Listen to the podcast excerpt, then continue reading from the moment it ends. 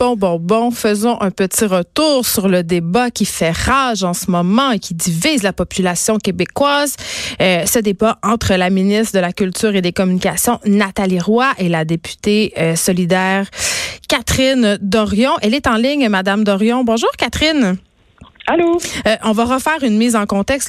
Tu es venue vendredi à mon émission parce que tu avais publié une vidéo, tout d'abord sur Instagram, je crois, une vidéo qui a été vue plus d'un million de fois quand même sur Internet, où tu mettais en lumière un échange entre toi et la ministre de la Culture, Nathalie Roy, pendant ce qu'on appelle une interpellation, c'est-à-dire que tu lui posais une question et tu la questionnais par rapport aux 50 millions octroyés par le gouvernement caquiste pour le financement de la presse écrite, et ce qu'on comprenait dans cette vidéo-là, c'est qu'elle n'avait pas vraiment répondu à la question. Ça, c'est ce qu'on savait vendredi. C'est ça. Bon. C'est ça. Mais il y a aussi la réalité, là, dans toute l'interpellation, elle n'a pas répondu à la question, contrairement à son... Parce que, évidemment, tu sais, je savais que quand la vidéo a commencé à pogner vraiment beaucoup, je me suis dit, c'est sûr que là, du côté de la CAQ, ils sont en gestion de crise, puis ils disent, on va être obligé de répondre. Donc, j'attendais un peu quelle va être la réponse. Ouais. Puis la réponse de la ministre, ça a été, pour continuer la mise en contexte, là, de sortir sur sa page Facebook une vidéo où elle dit, regardez, je pense que la vidéo dure 2-3 minutes, elle dit, Catherine Dorion a fait un montage et je répondais à la question. Et là, quand on écoute la vidéo, ce dont on se rend compte, c'est que il n'y a pas de réponse à ma question. Pourquoi, dans le 50 millions qui a été octroyé à la presse écrite, pourquoi est-ce qu'une partie va aller au salaire de chroniqueur? Et il n'y a à aucun moment de ce qu'elle a mis sur Internet, il y a une réponse. Ceci dit, son spin a été, disons, gobé par quelques chroniqueurs et repris. Fait que là, c'est là que maintenant le débat se lève un peu. Mais quand on écoute, puis j'invite les gens à aller l'écouter, il n'y en a pas de réponse. OK. Je veux juste préciser là, que pour ceux qui voudraient nous critiquer parce qu'on reçoit encore Mme Dorion, on voulait inviter la ministre Roy pour un débat. La ministre n'était pas disponible. Par contre, elle était là ce matin chez mon collègue Benoît Dutrisac. Il lui a parlé et elle a commenté justement cette affaire-là. On peut l'écouter. Le montage qu'elle a fait? Oui. Ben moi, je trouve malhonnête intellectuellement parlant. Mm-hmm. C'est sa perception, c'est sa vision des choses, je veux bien, mais ce qu'elle fait, c'est qu'elle induit la population en erreur. Puis là, je vais vous dire pourquoi, M. Dutrisac. On la connaît tous, notre députée d'Orion, elle se spécialise, elle est très douée dans la polémique, créer des polémiques, elle vient d'en créer une autre. D'ailleurs, ça s'est passé mercredi.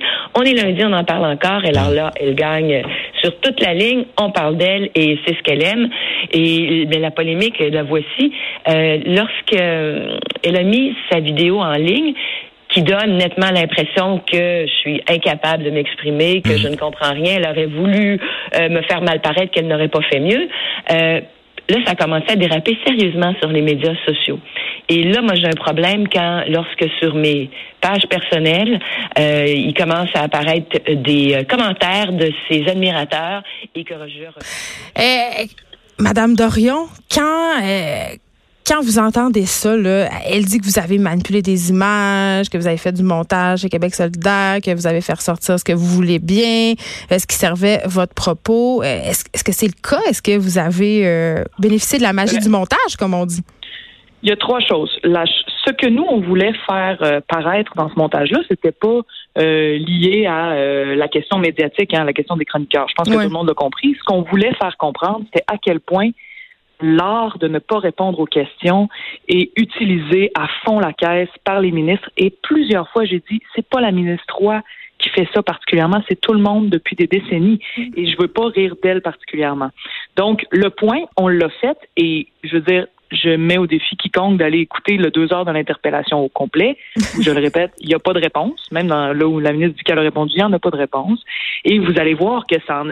c'est à se péter la tête sur les murs. Là. C'est vraiment... c'est fou là, comment on dévie. Donc, ce point-là, il a été fait. Évidemment, on utilise le montage. Si j'avais mis le 2 heures de l'interpellation, qui est d'ailleurs disponible sur le site de l'Assemblée nationale pour tout le monde, là, mais si je l'avais mis, j'aurais pas... Évidemment, le montage, c'est une forme d'écriture aujourd'hui. Là. Moi, j'ai pas honte de ça. L'autre affaire, c'est que là, la ministre dit, dans l'extrait qu'on vient d'écouter, que elle me fait, dans le fond, des attaques personnelles. Elle aime faire parler d'elle, tout ça. Puis, non, mais ça, c'est pas juste elle qui dit ça. Là, tout le monde, beaucoup de gens pensent que t'es, en bon français, une « attention whore ». Ben c'est le spin qui est fait contre moi. T'sais, on est dans une dans une lutte pour faire avancer des idées.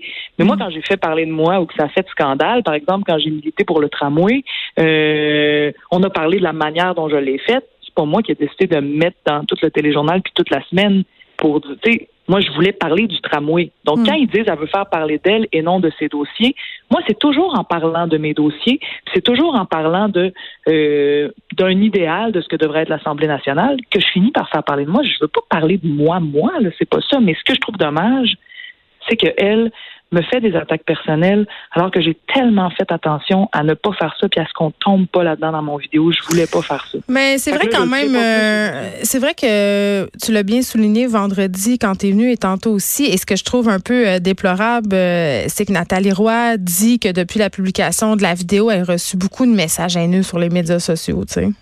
Ça, c'est grave. Ça, c'est vraiment grave. Puis honnêtement, je sais pas qui a fait ça. Je sais pas, mais tu sais, comme ça nous arrive et ça nous arrive beaucoup plus aux femmes. Et ça, je suis complètement avec Nathalie Roy là-dessus. C'est inadmissible, c'est inacceptable. Puis je l'incite même à porter plainte, comme ma collègue Christiane Labrie l'a fait. C'est quelque chose qui ne doit pas arriver. C'est quelque chose qui doit cesser d'arriver. Ça n'a pas de bon sens, là. Puis ce que j'ai, tu sais, je veux dire, dans ce que j'ai publié pour expliquer la non-efficacité, disons, de nos non-débats et des non-réponses de la ministre et des autres ministres en général. Dans mon vidéo, c'était exempt d'attaques personnelles et c'était voulu parce que je le sais à quel point, surtout la ministre en tant que femme, je le sais à quel point elle peut être vulnérable à ce genre d'affaires-là. Puis moi, ça me préoccupe grandement que des gens se sentent autorisés à libérer de la haine comme ça sur des femmes politiciennes juste parce que, pour une raison que je comprends pas trop, mais bref, ça me déboussole, ça me déprime. Puis je suis complètement avec la ministre de ce côté-là, là. J'ai une question que je me pose souvent, puis j'ai envie de la poser. Pourquoi, si tu te remets de tatou, pourquoi c'est mal de vouloir faire parler de soi? Puis quand je dis faire parler de soi, ça veut pas dire faire parler de soi personnellement, mais d'attirer l'attention sur soi avec des méthodes de communication pour porter des dossiers ou porter un message politique. On sait, puis même Nathalie Roy l'a souligné dans plusieurs de ses interventions, en politique, si tu fais pas parler de toi, t'es personne. Donc, pourquoi tu as l'impression qu'on te reproche tout le temps de voler de show ou de faire un show? Je ne sais pas pourquoi on me reproche ça, mais c'est sûr que plus nos messages se rendent, parce que c'est les messages que je porte, c'est un message d'un mouvement, d'un parti politique. On est toute une gang à vouloir que ces messages-là percolent.